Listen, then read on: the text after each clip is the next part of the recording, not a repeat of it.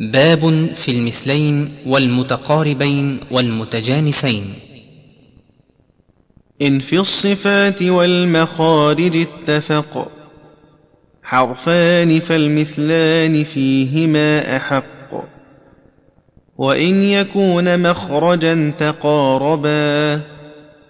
وفي الصفات اختلفا يلقبا.